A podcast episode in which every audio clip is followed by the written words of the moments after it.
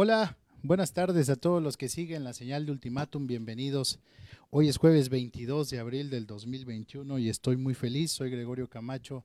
Gracias a todos los que van a sintonizar La Señal de Ultimátum, a los que se van a sumar a la transmisión en YouTube, a los que les va a llegar el link en un momentito más y a todos los que nos van a escuchar en las diversas plataformas de podcast. Ya está con nosotros nuestra invitada del día de hoy, que nos va a hablar de un tema muy padre. Pero me gustaría presentar, antes que nada, las ediciones impresas que tuvimos el día de hoy en Ultimátum, en donde pueden ustedes leer diversas columnas y, bueno, la columna de Psicología para Todos, que está al lado de la columna de nuestro director Tarot Político. En Psicología para Todos hablamos de un tema de, después de la cárcel, el rechazo social a los marcados por la injusticia. Bueno, por ahí. Pero bueno, ya se dieron cuenta que estoy bien acompañado. Está con nosotros la maestra María Fernanda González Castro. Hoy vamos a hablar de estragos psicológicos de la violencia y el acompañamiento a las víctimas. Hola, psicóloga, ¿cómo estás? Hola, licenciado Gregorio, buenas tardes. Pues muchas gracias, primero que nada, por la invitación nuevamente. Tercera vez y muy contenta de poder compartir parte de este acompañamiento psicológico, sobre todo a las víctimas, ¿no? Que es un tema que habíamos platicado que es muy importante, sobre todo en temas de psicología pues jurídica y sobre todo forense. Creo que en estos tiempos estos temas no deben de pasar para nada desapercibidos, ya pasaron mucho tiempo, ¿no? Creo que durante muchos años ignoramos la importancia del estudio de este tipo de fenómenos. Y creo que ahora que hayan institutos como el que tú presides y demás, es muy bueno. Y estos espacios que estamos haciendo para hablar sobre la violencia, creo que tenemos que tocarlos. ¿Qué pasa? ¿Cuáles son aquellas repercusiones, que se viven en la violencia? Después de la violencia, ¿qué viene? Porque muchos pensamos, ok, ya se cumplió la ley, ya detuvieron al agresor. ¿Qué viene después? La persona que fue víctima de esa violencia, ¿qué pasa? Sí, mire, Lick, lo que pasa es que en muchas ocasiones cuando hablamos de la persona víctima que ha sido violentada por un victimario, porque para existir una víctima tiene que existir un victimario, y no solamente desde el ámbito familiar, sino también encontramos que desde el ámbito laboral, el ámbito institucional, muchas ocasiones, pues muchas mujeres, digamos que grupos vulnerables como son mujeres, niñas, niños, adolescentes, personas de la tercera edad o personas con alguna discapacidad, llámese física o psicosocial, nos permite que en este grupo que pertenecen a la vulnerabilidad pues estén en factores de riesgo, vaya, ¿no? Dado que pues no estamos en la igualdad de ciertas situaciones. Y pues esto conlleva no solamente a que de por sí, digamos, exista o no exista una denuncia hacia la violentando sus derechos, sí, desde cualquier ámbito en el que estén, sino también conlleva a que, como bien mencionas, repercute en su estado físico, en su estado psicológico, en su estado en su ambiente, ¿no? En su familia, en su estado de ánimo. Entonces, muchas situaciones no nos damos cuenta de que lo que estamos pasando, vamos normalizando esas conductas, sí, ¿no? Sobre todo, pues al normalizar eso, pues te llegas hasta cierto punto como acostumbrar el de que me griten, el que me hablen fuerte, el que me insulten, el que me minimicen como persona y como ser humano. Estamos hablando que esta normalización no necesariamente se puede dar en el vínculo de pareja, ¿no? Uh-huh. Esta normalización puede venir de casa, o sea, como mujer yo estoy acostumbrada o adaptada a un ambiente tenso por todo este ambiente hostil que había entre mis padres, entre mis hermanos. Lo mismo como hombre, ¿no? Claro, por supuesto. Al existir, cuando hablamos de la víctima, no puedo dejar a un lado el victimario, porque el victimario también es víctima de algún tipo de violencia en casa. O sea, él fue niño o ella fue niña, y por lo consiguiente vivió en un ambiente en el cual fue, tal vez hubo violencia familiar, donde papá y mamá se la pasaban discutiendo, donde hubo golpes, donde hubo insultos, donde tú mejor que nadie sabe como psicólogo que esa construcción o como parte de su desarrollo como persona, pues principalmente viene de la familia y después también de la sociedad, pero cuando hablamos como familia, parte de la sociedad, pues hablamos que ese desarrollo tanto cognitiva como tanto emocional, física, va a ser de ese niño o de esa niña una persona con emociones tal vez positivas o también negativas. Entonces, este victimario va a hacer ciertas conductas, a replicar conductas que a ella o a él le enseñaron. ¿Puedo ser víctima de la violencia sin saberlo? Claro, por supuesto. O sea, puedo estar viviendo en un ambiente que está normalizado, pero que por lo mismo que nunca ha habido como esta exigencia interna o externa, no veo que estoy corriendo riesgo, porque la violencia va en escalada casi siempre. Claro. Y sobre todo, como bien dices, va de poquito en poquito, o sea, situaciones o violencia que no nos damos cuenta que nos está sucediendo.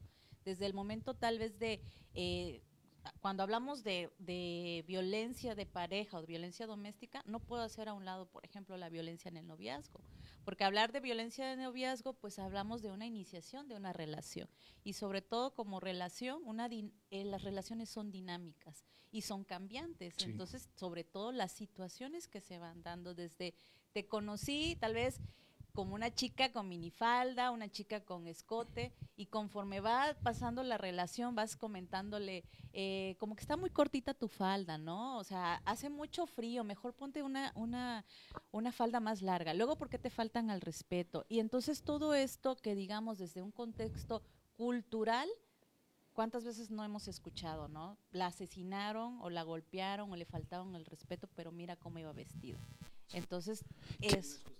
Para que nada, no es justificación. O sea, es parte de la misma normalización, ajá, que como cultura hemos hecho de la violencia. Exactamente, y precisamente cuando hablamos de violencia, y me refiero a violencia dentro de las relaciones, pues no puedo hacer a un lado lo que es el género, que el género al final de cuentas es esta construcción social que nos hace o que se nos adjudica dependiendo del sexo biológico en el cual nacemos. Entonces, si yo nazco aquí como en México o en Chiapas como mujer, se me va a adjudicar ciertas características, ciertos roles, ciertos estereotipos que tengo que cumplir para la sociedad. Hace poco hablábamos en este mismo programa, y haciendo un análisis de unas columnas, decíamos que se están educando feminicidas. Y la gente se quedó así de cómo, o sea, es como la teoría del que fue primero el huevo o la gallina, ¿no? Los feminicidas nacen, se hacen, tiene que ver con la cultura y demás, pero más allá de esas discusiones etiológicas, hablábamos sobre el papel de la educación, ¿no? El papel patriarcal, el papel machista de la educación que hace que un tipo termine en ciertos años de su vida considerando exterminar, estrangular a su pareja, o sea, porque esto no es para nada normal, lo hemos normalizado y repito mucho esa palabra porque no sé si a ti te ha tocado a nivel profesional, pero tanto a nivel coloquial como profesional yo he escuchado muchas versiones de parejas que es que así nos llevamos, es que todas las parejas tienen problemas, es que en todas las familias siempre hay detalles, es que yo provoco a mi marido, es que de una u otra manera él estaba tranquilo y la que llegó y lo provocó fui yo. Eso ya estás asumiendo un rol, ¿no? en esta dinámica de la violencia. Ahora, ¿cómo prevenimos, damos esa violencia? ¿Qué se hace? O sea, ¿qué es el primer paso?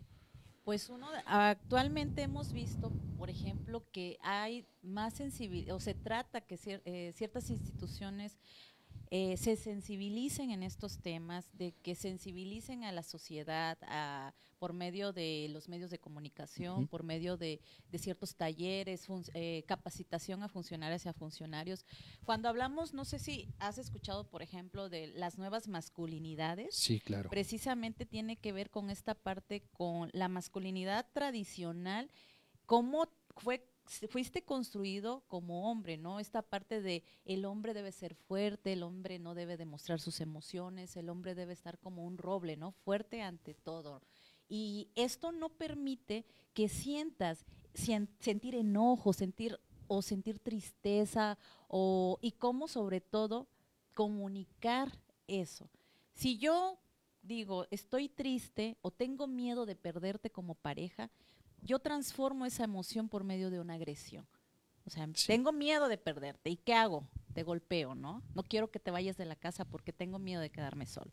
Entonces, estas nuevas masculinidades nos dice o nos habla que debemos de construir estas nuevas masculinidades, la redundancia, sino esta parte de ir educando y de ir desconstruyéndote hasta cierto modo de pensar o de ser, ¿no? Entonces, si yo como hombre acepto y reconozco que no está bien lo que estoy haciendo, que debo de permitirme llorar, sentir, expresar, comunicar con tu pareja lo que sientes o lo que te…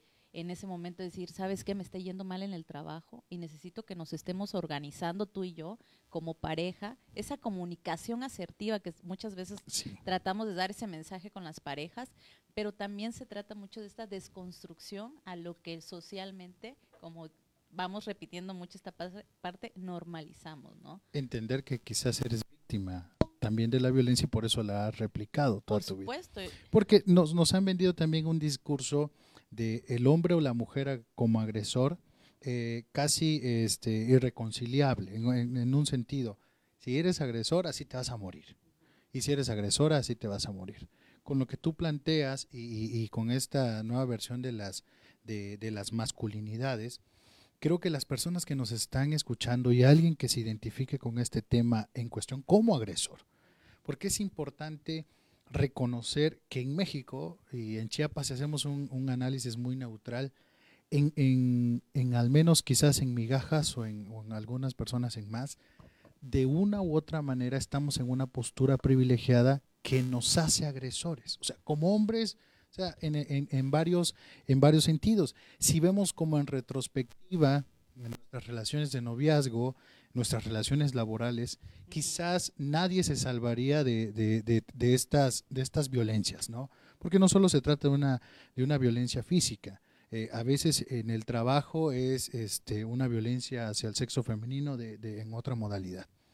Pero esto que tú planteas permite como abrir un preámbulo a que las personas que nos están escuchando, que se identifiquen como agresores, saber que que se puede hacer un retroceso, que se puede decir un hasta aquí y tener una mejor versión de sí mismo. Claro, muchas ocasiones es como cuando, tiene que ver mucho con esta parte de la ansiedad también, ¿no? Y cuando hablamos de ansiedad, hablamos de que canalizamos muchas ocasiones ciertas actitudes o ciertas formas de ser por una adicción al alcohol, una adicción al trabajo, una adicción al ocio, al ver televisión, etcétera, etcétera, de alguna manera.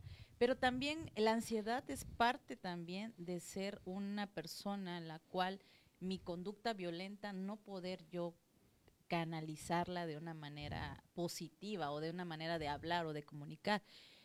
Entonces, para mí, yo pienso que uno de los primeros pasos debe de ser que reconocer que hay una problemática.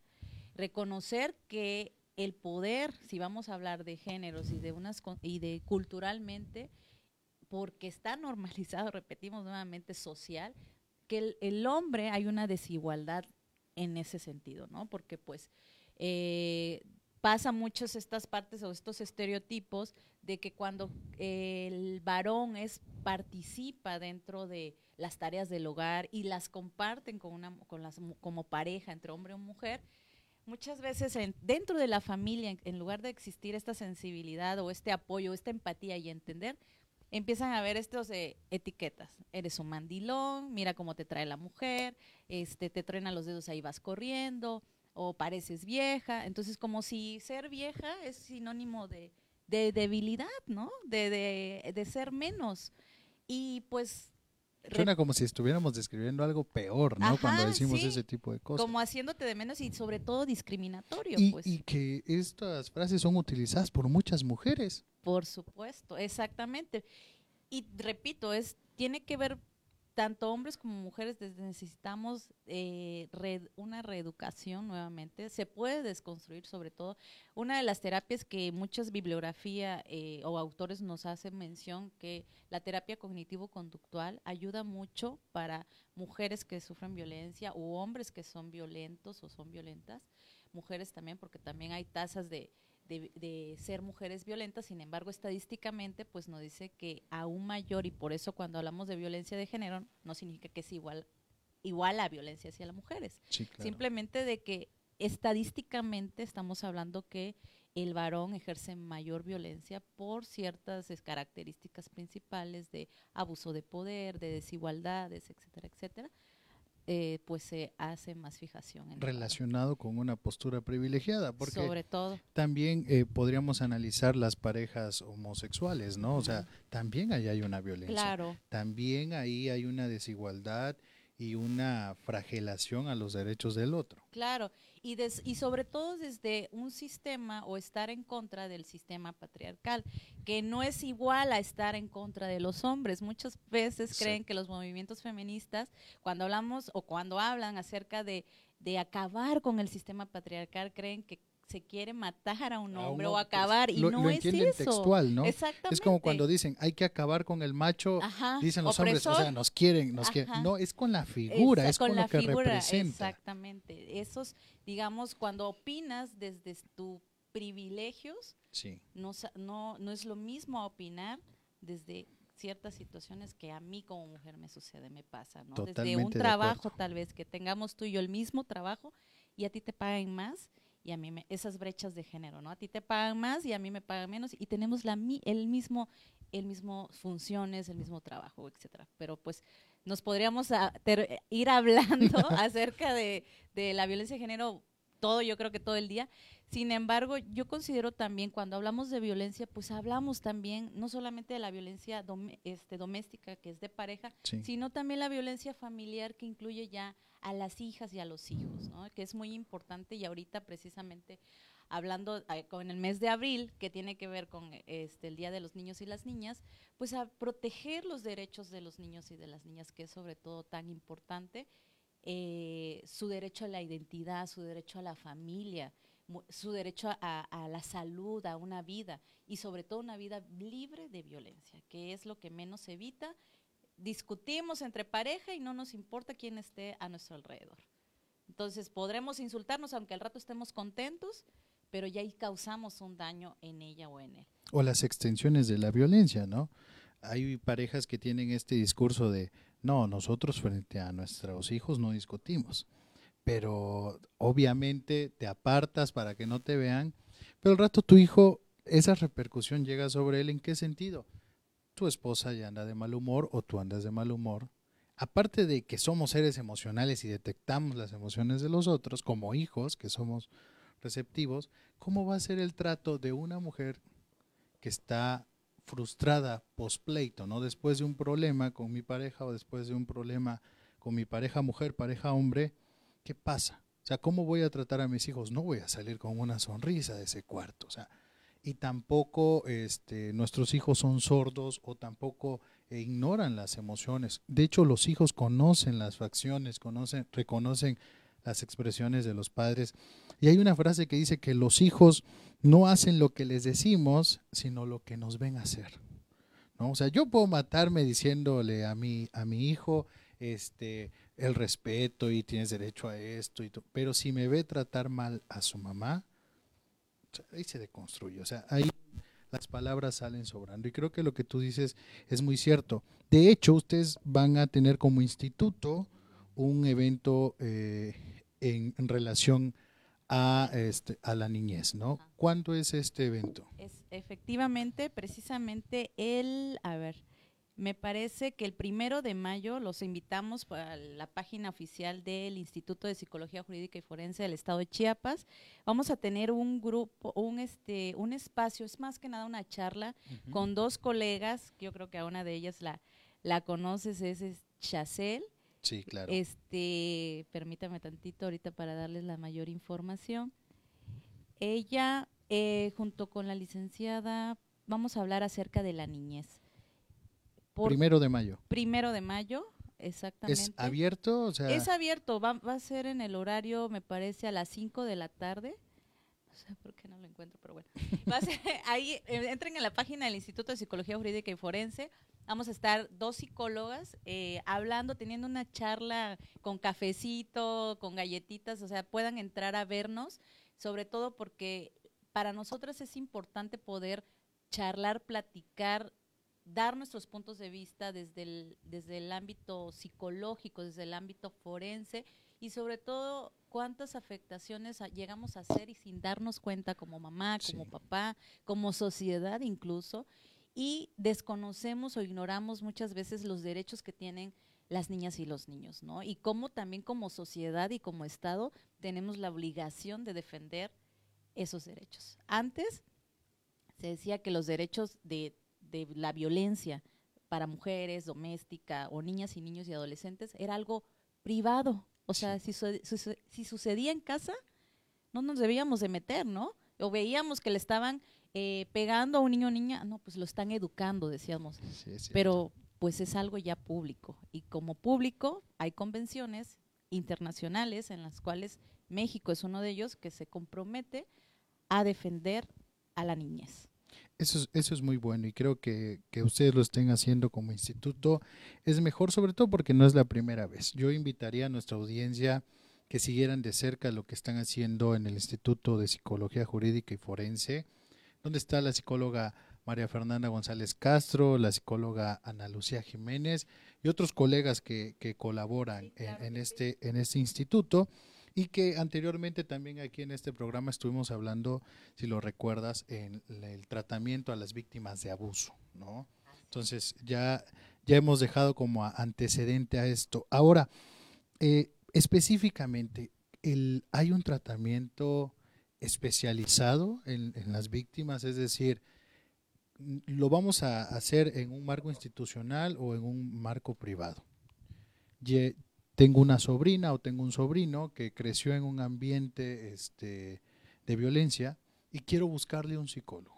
¿Es cualquier psicólogo?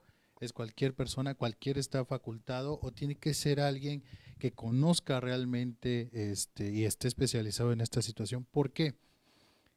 La pregunta va dirigida a, ¿hay una terapia o hay un modelo de intervención específicamente para la violencia?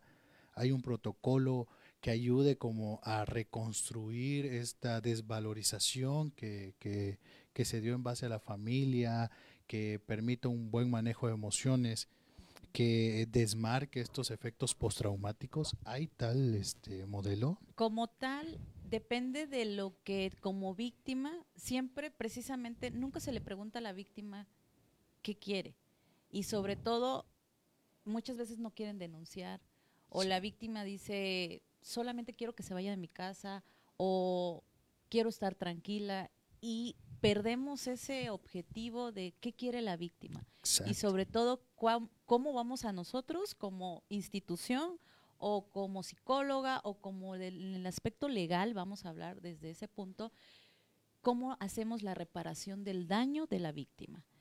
Y cuando hablamos de la reparación de daño, pues tenemos que tener entendido que tiene que existir una denuncia. Entonces, yo siempre he sido de la idea de exhortar a todas y a todos que nos seamos culturalmente la denuncia. Es algo que por miedo o el qué dirán o no me van a hacer caso, porque también existe la violencia institucional, pero también es parte de que ella sea parte de su proceso, no solamente jurídico, sino su proceso terapéutico, ¿no? El decir, me están ayudando, o me están orientando, o me están asesorando, estos son mis derechos, esto sí se puede hacer, esto no puedo hacer, que para el final de cuentas, para eso están las instituciones, para asesorar y dar ese acompañamiento jurídico, pero también hay muchas instituciones que se dedican también al acompañamiento psicológico. Claro. Entonces, yo soy de la idea de que debe de ir de la mano con la víctima la asesoría psicológica y sobre todo la jurídica. Entonces existen protocolos dependiendo de las instituciones donde estén, pero principalmente depende también de la víctima. Ahora, si tú te vas a dedicar a la atención de víctimas especializada, necesitas saber también de ciertas situaciones legales, necesitas saber del famoso ciclo de la violencia, saber que la víctima nuevamente puede volver con su victimario y pasar 7, 8, 9 años y seguir ahí. Y que no tiene que ver con el tratamiento, ¿no? Porque en una discusión con otros colegas una vez decían, ¿qué es lo que falla? ¿Falla el tratamiento? ¿Falla el acompañamiento? ¿Qué es? No, es que esta misma circulación de la violencia hace que independientemente de los procesos que como individuo descubras, pues regresas a eso conocido, regresas al área de afectación, sobre todo por estas confusiones que a nivel emocional se dan, ¿no? Una vez nos comentaba una persona un programa, es que ustedes como especialistas se van a su casa y quizás no viven la realidad de nosotros, y eso es muy fuerte, o sea, y si lo piensas, dices, bueno, como institución, y es cierto, o sea, finalmente a veces la víctima queda sola, no tiene como un respaldo familiar, o la persona queda aislada de los demás, y dices, bueno, o sea, los que participan en la institución se van a su casa, mi psicóloga o mi psicólogo, pues se va a su casa, y yo quedo en mi realidad. No estoy diciendo a manera de justificación, pero son procesos que se dan, o sea, son procesos que se generan. Y sobre todo que la víctima, como bien dices, te va a decir qué bonito se escucha todo lo que me acaba de decir, ¿no? Desde tu postura, pero sé que al separarme me voy a quedar sin un trabajo, o sé que al separarme no voy a tener la misma estabilidad económica que yo tenía antes, o a dónde me voy a ir a vivir, ¿no? Entonces, tienes toda la razón, licenciado, sobre todo porque como víctima también nosotros no debemos de caer en revictimizar nuevamente a la persona, ¿no? Por eso es importante también en ese acompañar, es también que ella o él tomen ciertas decisiones, porque si no también va a haber una codependencia de víctima con el quien esté asesorando, quien la esté asesorando. Claro. Y te va a estar marcando tal vez a las 2 de la mañana y decirte, ¿sabe qué? ¿Qué hago?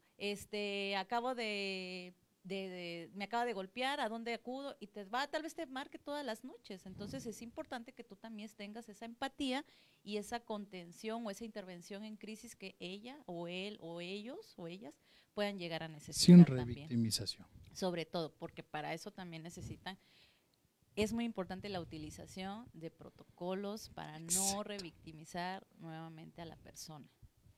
Y creo que los psicólogos que quisieran acercarse y que quisieran especializarse en esta área, ustedes gestionan muchos cursos y muchas formaciones en el Instituto de Psicología Jurídica y Forense. ¿Dónde los encuentran? ¿Facebook? Sí, tenemos ahí en la página de Facebook, viene también, nuevamente repito, es el Instituto de Psicología Jurídica y Forense del Estado de Chiapas, SC.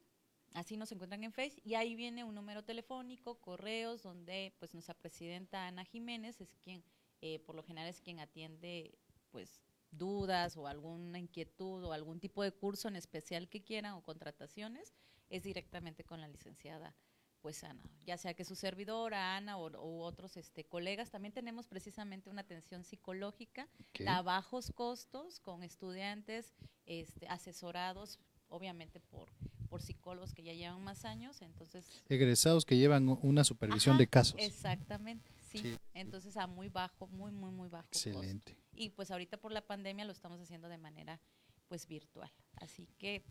Pues ahí está, claro que sí. Instituto de Psicología Jurídica y Forense del Estado de Chiapas, SC. Así es. Y bueno, hacer una mención también de que la psicóloga María Fernanda González Castro has estado participando también en… con otros países, y eso es muy genial, ¿no? La vez pasada veía que habían personas de Bolivia, que habían personas de Argentina. ¿Cómo le haces? Ni yo me explico, pero gracias. La verdad sí hemos tenido la oportunidad de poder estar participando en temas de abuso sexual infantil, que es lo que más me han buscado para dar o informes psicológicos. Acabamos de dar uno con el Instituto de Psicoanálisis de Diego Cantoral. Sí. También acerca que vamos a tener un curso especialmente en elaboración de dictámenes psicológicos en casos de abuso sexual, precisamente. Entonces, pues es que al final de cuentas, a mí me encanta dar clases, pero sobre todo, creo que si no compartes el conocimiento, yo creo que también te vuelves egoísta de claro. Y no florece también, tanto tú personalmente como a los demás. Entonces, sobre todo para mí, yo soy feliz que las y los compañeros o los colegas tengan sepan de estas buenas prácticas, de que no les pasen o no cometan errores que, es que nadie me dijo, yo no sabía. Cierto. Entonces, es parte también de la profesionalización de cada uno, sobre todo por ética. Y sobre todo necesitamos dar a conocer las herramientas de nuestra amada profesión, ¿no? Creo que las personas tienen que enterarse de lo que como psicólogos estamos capacitados de hacer y de las diversas ramas de atención e intervención que tenemos. Me gustaría, antes de despedirnos y de agradecer a la psicóloga María Fernanda González Castro, saludar a Benjamín López, que nos dice, como siempre, buen tema, saludos. Manuel de Jesús Molano dice, excelente plática maestra María Fernanda González Castro, como siempre, muy profesional, saludos a todos. Saludos, Molano. Carlos Lara dice, excelente programa, saludos desde San Cristóbal. Eric Briones, excelente tema maestra. Y Carlos Escobedo dice, excelente, muy bien. A veces no nos aparecen todos los comentarios, yo espero que no sea este el caso, pero si es el caso y no leímos su comentario, no se preocupe, siempre estamos pendientes de todos los mensajes que nos llegan a la página. Estuvo con nosotros y te quiero agradecer muchísimo la psicóloga María Fernanda González Castro. Gracias nuevamente por estar aquí. A ti, Gregorio, muchas gracias, y pues también a Ultimátum por la invitación. Siempre es un gusto poder estar aquí con ustedes. Siempre es un gusto, lo replico. Muy bien, a todos los que vieron este programa en vivo, a los que van a seguir la transmisión. Este programa va a estar también en podcast, en Spotify, en Google Podcast y en todas las plataformas de podcast. Y ahí podrán buscarlos. A los que no les guste verlo, pero les gusta escucharlo, pueden ir en su coche, tienen media hora para escuchar este podcast. Muchísimas gracias. Estuvo con nosotros la psicóloga María Fernanda González Castro del Instituto de Psicología Jurídica y Forense del Estado de Chiapas, Sociedad Civil. Muy bien, muchísimas gracias a todos los que nos vieron. Soy Gregorio Camacho y nos vemos la próxima semana aquí en Ultimátum. Muchas gracias.